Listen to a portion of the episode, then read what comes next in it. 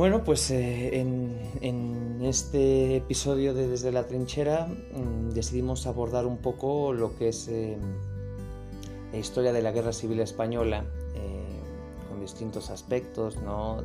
Información tanto militar, social ¿no? y cultural.